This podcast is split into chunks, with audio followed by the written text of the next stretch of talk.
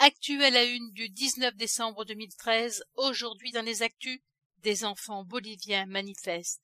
Sommet européen à Bruxelles, le gouvernement turc accusé de corruption, Gaïa, parti pour compter les étoiles, le Rafale trop performant, un Picasso gagné à la loterie, le monde de l'économie.